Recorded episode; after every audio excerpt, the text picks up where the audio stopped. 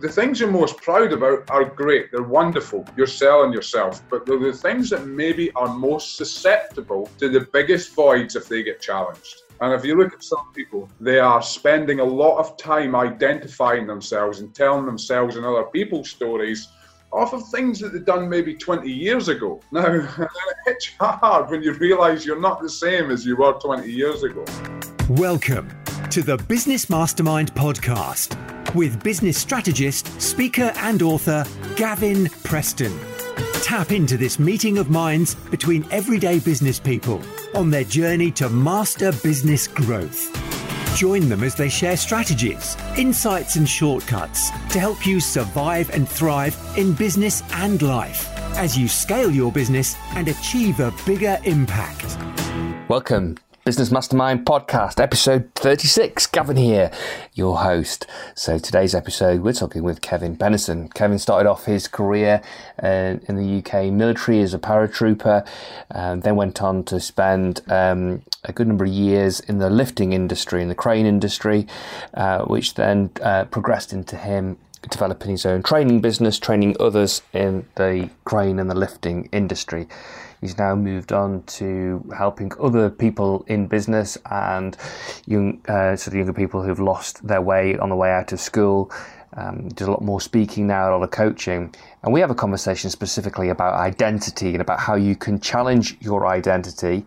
And when, uh, things are going well, uh, in periods of momentum, when you've got the energy, when you've got the self belief, how the importance of putting building blocks down, you know, taking the actions to build on successively but he also shares with us how he helps people to look at the areas of um, the way they see themselves, their identity that's no longer serving them, and how they can challenge themselves to up level that identity so that they can grow their business and their lives uh, productively.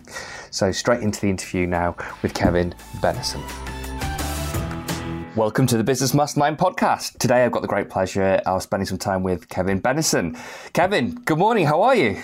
Good morning, Gavin. I am very well, thank you very much. It's a lovely morning, so yeah, great to be with you. Uh, thank you for um, actually we're recording this on a Saturday morning. Thanks for your time because I know you're going to go and uh, uh, climb some mountains in Wales, so uh, in South Wales later today. So thanks for your time this morning, Kev.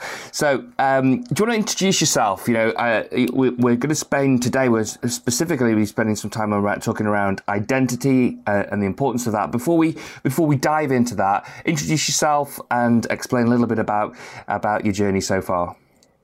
Okay, well, yeah, I'm Kevin Bennison, and uh, after 19 years in a niche industry, uh, which was the crane industry, um, recently I've pretty much ch- changed course on what I'm doing, and I'm moving into what is more my purpose of helping people in their personal mastery and leadership. And these are from skills that I've amassed over the past sort of 23, 25 years. Starting yes. from time in the military, I was a paratrooper in the British Army. Um, learned a lot about leadership in that time, and that really set the precedent for the way I went about things for many years. And then, as I say, I joined the, the crane industry and developed in there from being an operator through to planning and managing lifting operations. Then I became a trainer, developed a training centre for a company, and then started more in business. So I've kind of been through the whole spectrum with that and now I'm moving on and really fulfilling my purpose in what I'm doing with helping other people. And then you're a big fan of the hills in terms of getting out there and walking.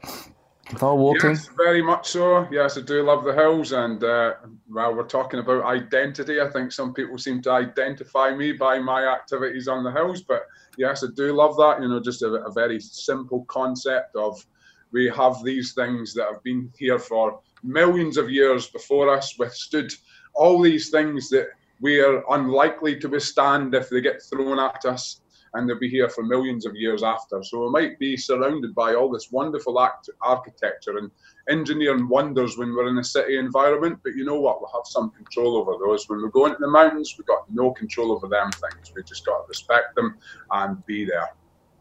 Uh, we both share a love of the outdoors. I uh, did a lot of uh, hill walking when I was younger, um, as we just mentioned earlier on. But you know, the water is more of my calling uh, these days. And uh, yeah, I know you absolutely have to uh, have to respect nature and, and, and your surroundings. But there's also nothing better when you're completely immersed in that environment and you know just focused on absorbing absorbing nature and and dealing with the elements as well whenever they throw whatever's thrown at you.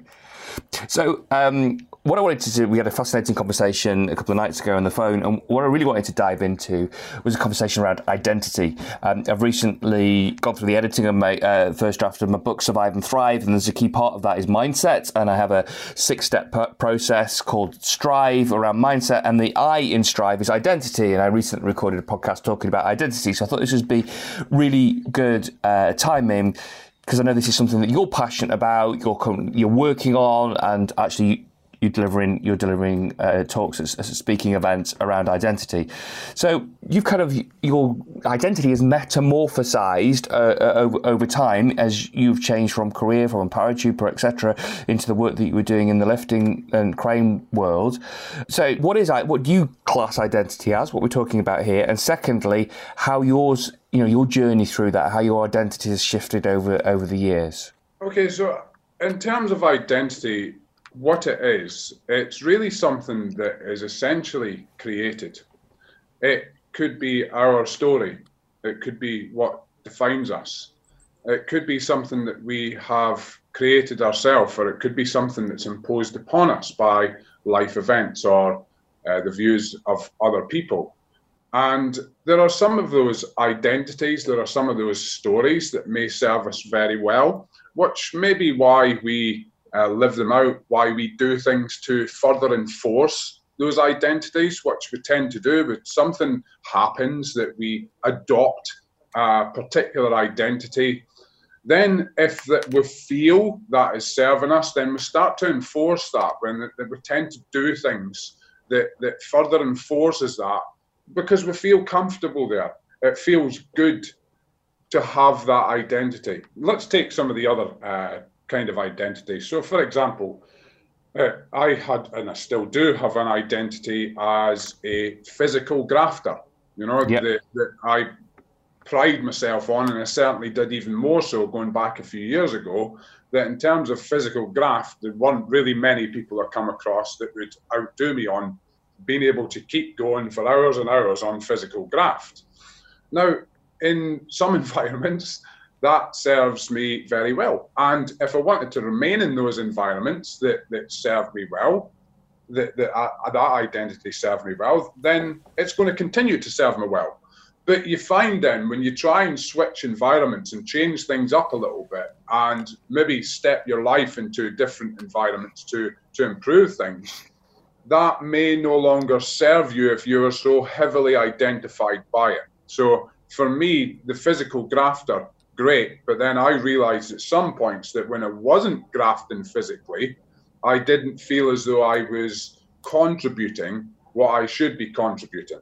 So then I had this difficulty of, well, I'm not busy, I'm not doing this. So um, I don't really feel as though I'm doing what I'm supposed to be doing. Whereas actually, what would have been much more healthy to do would have been just to take some time out and sit and consider and think and strategize, which didn't fit into my physical graft grafted identity. So you yes, felt that, you felt that that didn't count in terms of work.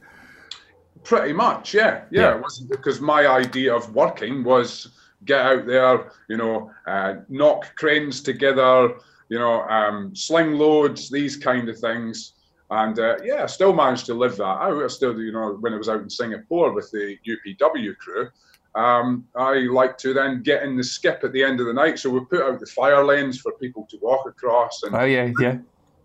So yeah, uh, if anybody's not familiar with the Tony Robbins environment on the Unleash the Power Within, the first night the participants will walk across fire. Now, without going into the whole meaning behind that, so what many people don't see is us as fire team, those of us who build the fire lanes, once the participants have walked and the crew have danced away and got them G'd up and gone home, we then need to clear all this up.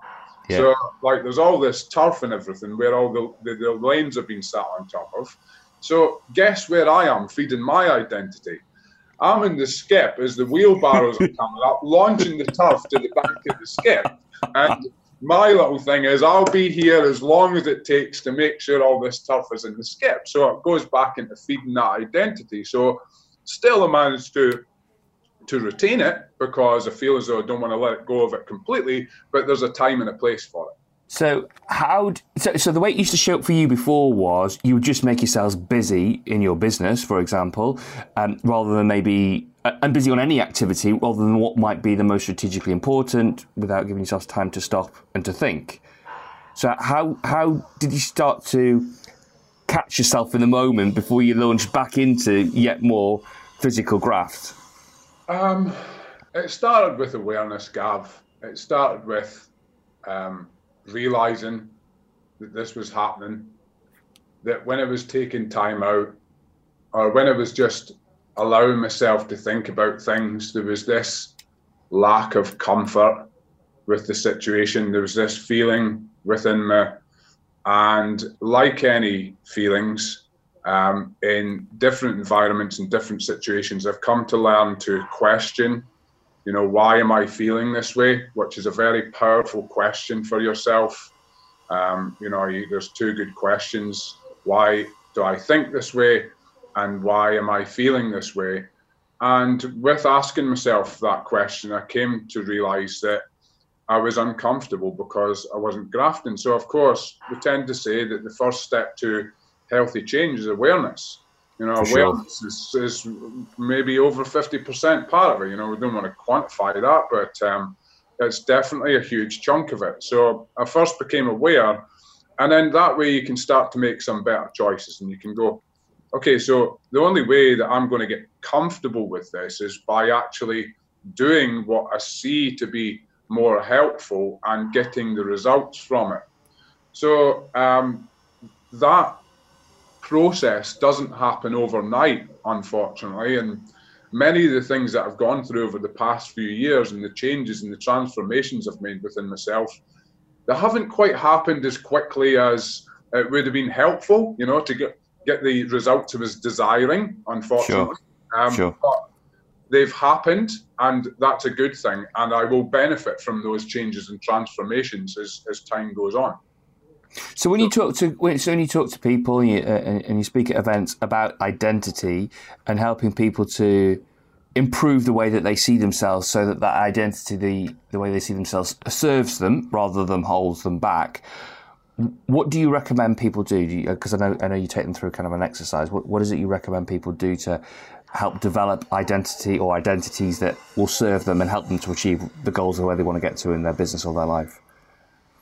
So the the process is simply called challenge your identity.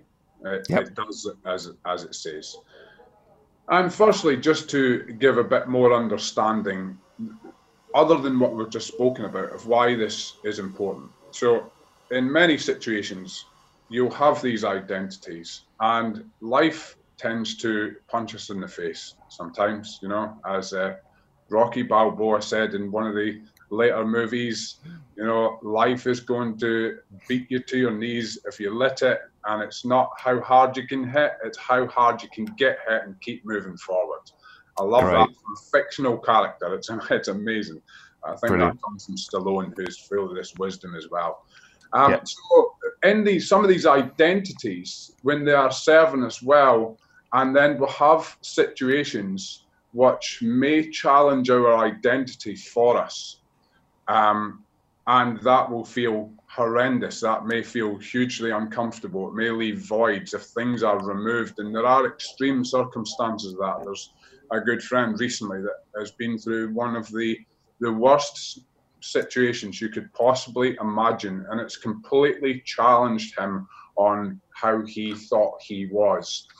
So rather than going through this this pain to that sort of degree, how about we challenge that upon ourselves? We take it upon ourselves to challenge our identity, and it might actually better prepare us for some of these things that life is going to throw at us because we're going to become a little bit more flexible, a little bit more ready to deal with uh, things that may come along and um, change how we see ourselves. So the first thing is looking at what do you feel defines or identifies you? What are the things that, if you were asked to just put down a few bullet points of who you are, what would that be? So, um, people may come out with these role based identities, but then they'll also start coming out with people will often come out with the things that they feel they are most proud about, you know, and the things you're most proud about are great. They're wonderful. You're selling yourself, but they're the things that maybe are most susceptible to the biggest voids if they get challenged. And if you look at some people, they are spending a lot of time identifying themselves and telling themselves and other people's stories off of things that they've done maybe 20 years ago. Now, mm-hmm. it hits hard when you realize you're not the same as you were 20 years ago. Mm. Um, so, yes, just maybe um, in the in terms of you know if we were doing it one to one we could be looking at 20 30 things when we're when we're doing it when i'm talking we'll be looking at right just get down three to five things that you feel identify you then from there we'll look at each one and we'll go how has that identity served you because it will have done unquestionably it yeah. might even be you know one of the most common things that uh, are common ways that it'll likely serve people is by keeping them safe Absolutely. Keep them in their comfort zone because they know they know what it looks like. And uh, just a side note to that, this is where I often say about people with depression and which that may identify some people. And I suffered from depression in my early 20s, by the way. I'm not going to go into the degree of that, but just to, so you know that I've been there. And the thing with depression, when it identifies you, as much as you know you're going to feel like crap the next day, you know you're going to feel like crap. So you can, yeah, yeah. you understand it. But challenging that is scary. It looks different. You don't know how it looks. You don't know what you need to do. You don't know where you need to go to challenge that. So looking at how that identity has served you, which is very important to understand that. Then the next question is look at how it might hold you back. How may that identity have held you back in the past? But let's look at more importantly, how it is holding you back right now and how it may potentially hold you back when you think about where you want to go in life and what you want to achieve. Right. So that's then very important. From there, we can then look at so if this is your identity, and it may have served you that way, but maybe holding you back that way. What can you do to challenge that? So it's almost then the extreme is doing something, picking something yourself, because there's no point in somebody else suggesting it to you because you're just ain't going to buy into it. Mm-hmm. So picking something yourself that that really challenges that, something that's potentially even the polar opposite of where you are. Now, to give me an example. Um, so for example, uh, like being a physical grafter. Mm-hmm. So, how can I then challenge that and not rely upon my physical graft and start going building the, the more intellectual side? So, get it. I get it. Even me speaking like this, and because Gav, I've uh, been through, and we've we've known each other for a while, and I'm pretty sure you've seen in my eyes some of the fears, the questions, and all the rest of it I've been there. For sure. And sure. the facade that's shown up, and I've been really open about this recently. The facade that's shown up is, yeah, I can deal with this, and yeah, I'm positive, and yeah, I'll get things done. And when people don't see beyond that, they manage to take from that quite well. They manage to like take some of my energy. I can help them with getting stuff done.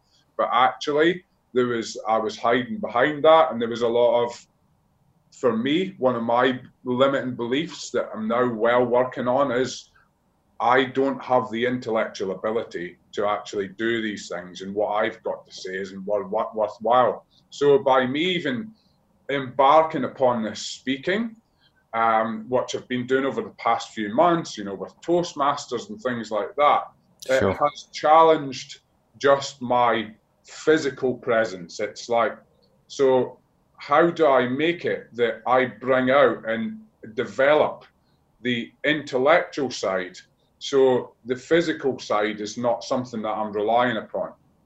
Great, great.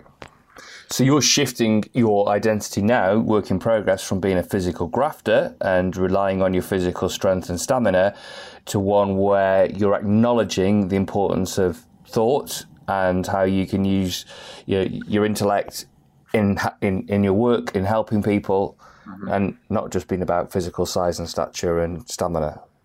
Yeah, exactly that. Exactly that. Yeah. So then um, you're now in that polar opposite piece you said before. You're putting yourself in a position where you have to think, where you have to use your brain and intellect rather than just your brawn, and you're probably getting reinforcement in terms of how well you're doing at that, which is helping you to craft a new identity of, you know, I'm a speaker, for example.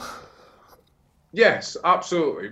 And really interestingly, Gav, I've got so much evidence as well. I was having a real good chat with somebody, somebody, a good friend of mine, when I was out in Singapore there. He took the time, we just walked along the beach for a couple of hours, and he took the time to uh, have this conversation, which not many people have done. You know, I think maybe because of that physical facade, people struggle to get beyond it. And he took the time to do that and ask me questions and get down to things.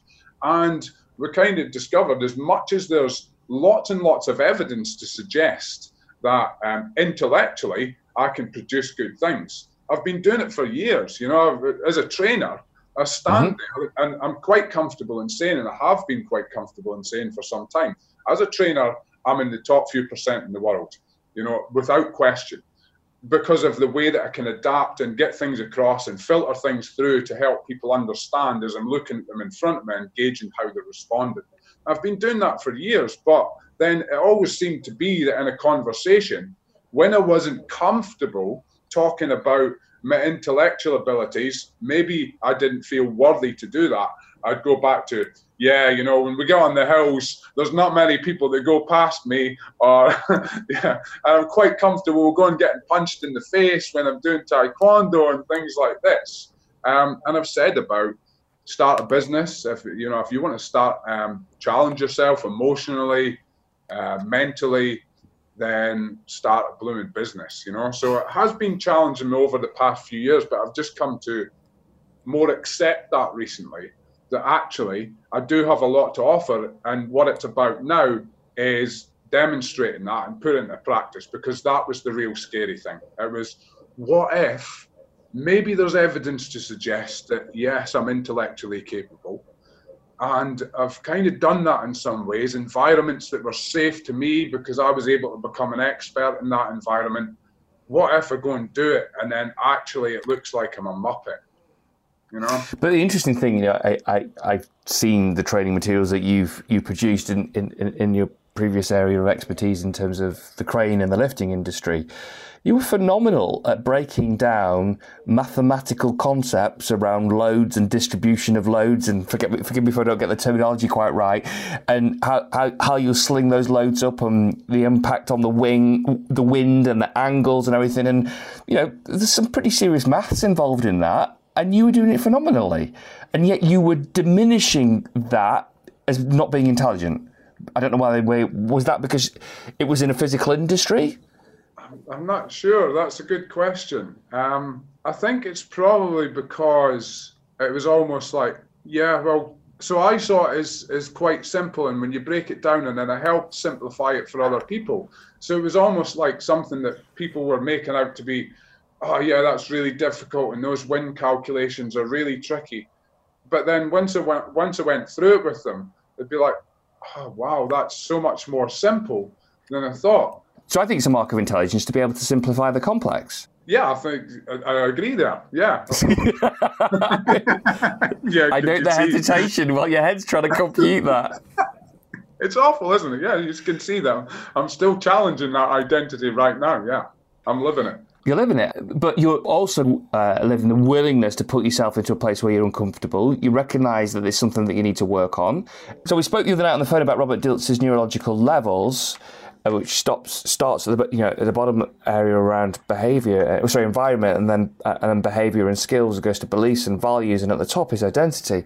And if you try to make change in an environment and then you try to make change at a level of behavior and skill, it's incremental and slow change. But you try to make change at a level of identity, everything else below that flows through. So when you've shifted how you see yourself, then automatically it changes your values, it flows through to your values, your beliefs, your skills, and your behaviour. And an example that I, that I often cite is a lady that I coached a number of years ago who ran an area in a region for a bank. Her area was 8 million turnover. And I said, What do you do for a living? She says, well, I'm a bank manager. And actually, I said, Well, you, how big's your business? And I said, Well, she said 8 million. And um, said, Do you realise that in your patch, you are running one of the biggest businesses in your area? So, what would it be like if instead of seeing yourself as a bank manager, you saw yourself as the CEO of an £8 million business? How, how differently would a CEO of an £8 million business enter a room? How would they stand? How would they engage with their customers, prospective customers, and, and employees? How would they think differently as the CEO of an £8 million business? Um, no, no, no, make it 12. So we wrote out this future vision of who she was, the kind of person that is the CEO of a 12 million pound business. And she would read that every morning and every night. And within a very, within the end of the next financial year, she'd hit the 12 million. And the really fascinating thing was we had not explicitly worked on strategy, but the next role she got headhunted for because of her skill was to go to head office to work in strategy. Yeah. Because if you think about it, as the CEO of a 12 million pound business, you've got to do strategy. Yes. And so it, it, it's such a powerful thing that you know if you can shift the way you see yourself if you're operating regionally and you want to operate nationally you've got to see yourself as operating nationally if you see yourself as struggling with money and always having a battle about money but you see yourself as being financially successfully independent that's massive in the actions that you'll take so you're now working on that whole identity, and all of a sudden finding yourself on your feet in front of people, um, often probably um, uh, challenging the notion of where you w- had seen yourself in the past. Absolutely, and that's a great story you shared there, Gav. So thank you, and um, something that comes through from that. Certainly, the way this this is the case for me, but I feel that I'm speaking for many other people as well. Is we have concern about how we present ourselves and the way that we identify ourselves for worry about being judged in our perceptions of how other people may see that. And that may have been the case for this lady that you're talking about. So we, we are concerned about presenting ourselves in a certain way because we are anticipating how that may be seen. But actually, people will see us how we present ourselves. That's a good distinction. So, yep. When you present yourself in the way that you've stepped up to the plate, then that will generally bring the level of respect. Something I feel to be very helpful is the eighth day concept. On if you were given an eighth day of the week and okay. you were completely in command of that, nobody else could affect what you do or whatever. It's just yours for the taking to do whatever you want to do or whatever you feel happiest doing, then that will start bringing out. And, and the first things that come through, if you start thinking about it, people will go, Yeah, I'd love to jump out of planes, blah, blah, blah, blah, blah, blah, blah. And this is all like, right, this is way in the future if I had that eighth day, and it's not real. Let's just go right now. If I was to give you a day on the end of this week, what are you going to do with that day? And some people might just say, actually, I just sit down and watch telly for a bit. Because right now, that might be what is going to help remove you or break down where you feel you're caught up in your identities. It might be that I, I just go and spend time out in nature. It might be I'm, I'd go to an all day rave. Whatever it is, it yeah. kind of indicates what's lacking in your life at the moment. And that's a good way also to moderate what's happening in your life get some level of balance because uh, John Demartini, Dr. John Demartini, he talks sure. about um, people's highest values are the things that they uh, want most come from voids, come from areas in their life that, that they feel are empty at the moment, so they will seek to fill them. So this eighth day concept just works really well in, okay, so what would you do with that day? I'd just chill out.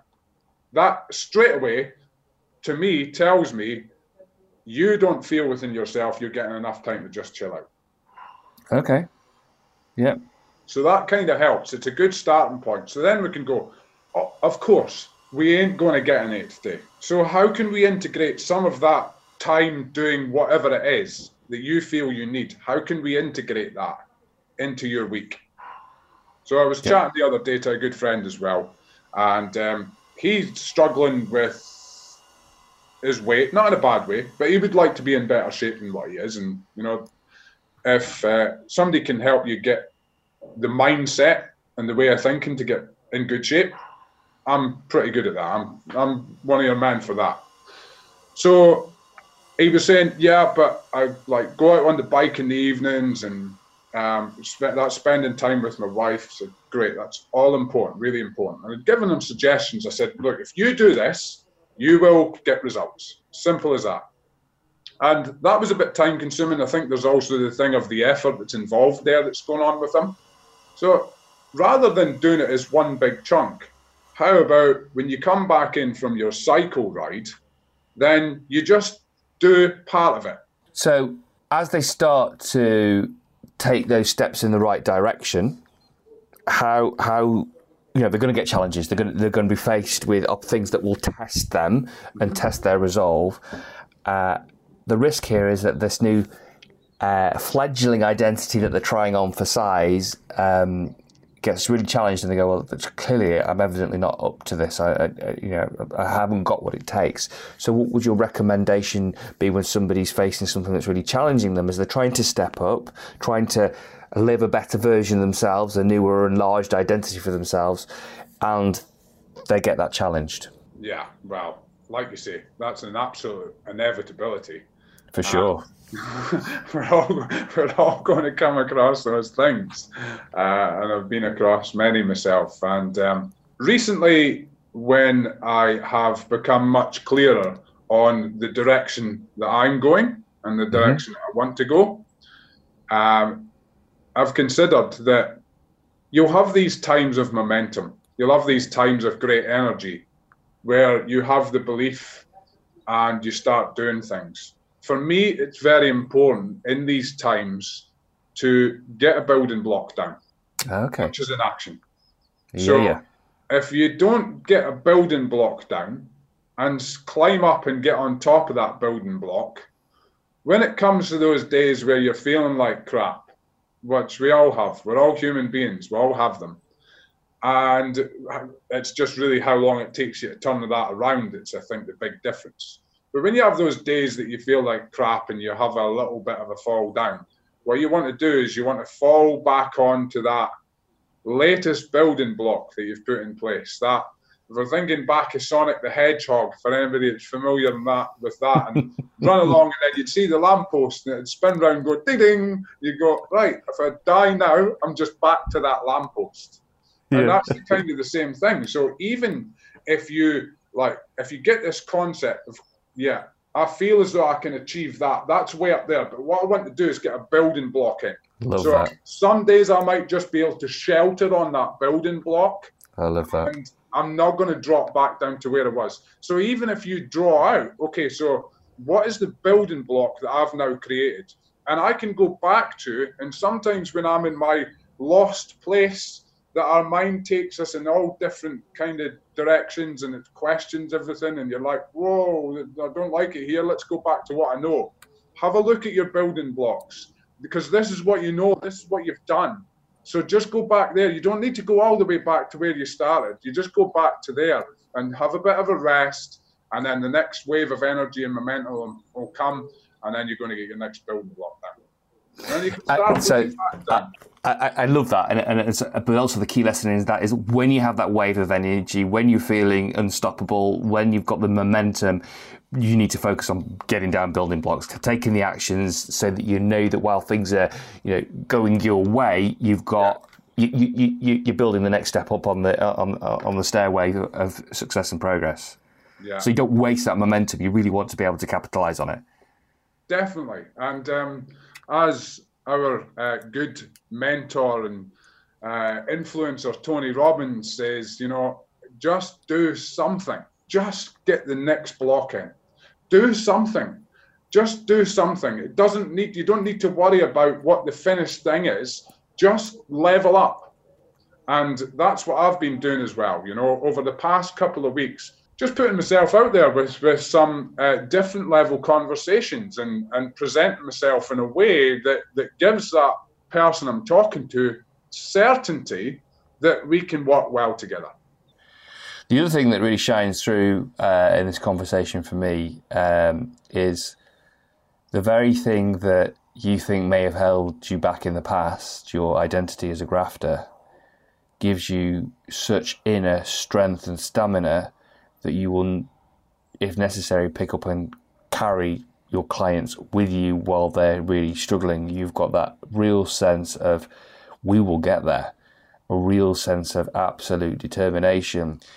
Your work ethic, your grafter, shines through in terms of your absolute willingness to develop yourself, to learn what you need to do to continually improve. And I think that's a, a powerful beacon and guide to anybody that you're working with because you're living proof. You're just, and I think I think some of the best coaches, to be honest, aren't the finished product. They are one or two steps or two or three steps further down the path than the person that they're working with, and there's so much more relatability uh, from that. So you're showing up beautifully on that journey as I have seen the things that are holding me back. I see the things that I am working on now, and you're in a position of putting yourself out there to help people that you know a couple of steps further behind you in that journey that maybe haven't got that level of awareness. Uh, my encouragement would be to uh, to keep to keep that work ethic and that grafter because that strength, that certainty, that sheer power in those legs that get you up and down those hills is actually what will mean that you will be a rock and an absolute trusty confident to ensure that your clients do achieve the results that they um, that they want to achieve. So on the hills, when I go out there, that's where I can still really enforce that that grafter. That's part of me. Mm. It worked for me. And the self-talk for me is when I'm going up a, a, an incline and my legs start feeling it a bit, and then you start getting the messages of, ah, oh, legs are hurting, slow down my self talk is listen, you'll do as you're told. You'll when I tell you to slow down. And if you keep moaning, guess what? We're going to go faster. That's the paratrooper in you. that's, oh. There's somebody else there. That's me, and that's my physical body being told, you just got to get on with it. And if you yeah. want, like, if you want me to challenge you, we'll go faster. Yeah, yeah, yeah. I love that. Kev, how can people find you? Where will they follow you on social media? All the usual places, Gav. So I'm on LinkedIn, just Kevin Benison. I'm on Facebook. I've got my personal profile, and of course, I've got my uh, page that I'm currently building up and um, uh, rebranding and such like. So that's Kevin Benison as well. I've got a website which I'll be transforming from simply a blog to more uh, an information and uh, connectable platform. So that's kevinbenison.com. Fantastic, Kevin. Right. Get yourself out on those hills. So you, you I think you may even be challenged today, aren't you? Because you're going out with a, a, a world champion triathlete or something today on the hills. She'd already given her disclaimer, Gav. She said, um, uh, "We've got some friends coming out, so we won't be won't be going fast. And I was like, I took that as, don't, like Kev, don't come out and expect that we're going to hammer it, you know? Oh no no no, that's that's to get your guard down, mate. don't get your guard down. That's game on in my mind. That's my interpretation of that message. Don't fall for that. yeah, hanging out. Yeah, I'll, I'll be selective on what photos I share. There's one for the hell. There's no other ones. Kev, thanks very much, mate. It's been a real pleasure as ever. Enjoy yourself today, and um, yeah, thanks very much for your time coming on the Business Mastermind podcast. Thank you, Gav. Have a great weekend. Will do. Hi, Gavin here. If you've enjoyed listening to the podcast, you can tell I'm passionate about helping businesses to grow and scale and prepare for exit. If you want to find more about how I can help you grow and scale your business, then get in touch. Drop me an email at gavin at gavinpreston.com. You've been listening to the Business Mastermind podcast. Be sure to subscribe, rate, and review so that more people like you can get their business back on their own terms, enjoy more success, and create more impact.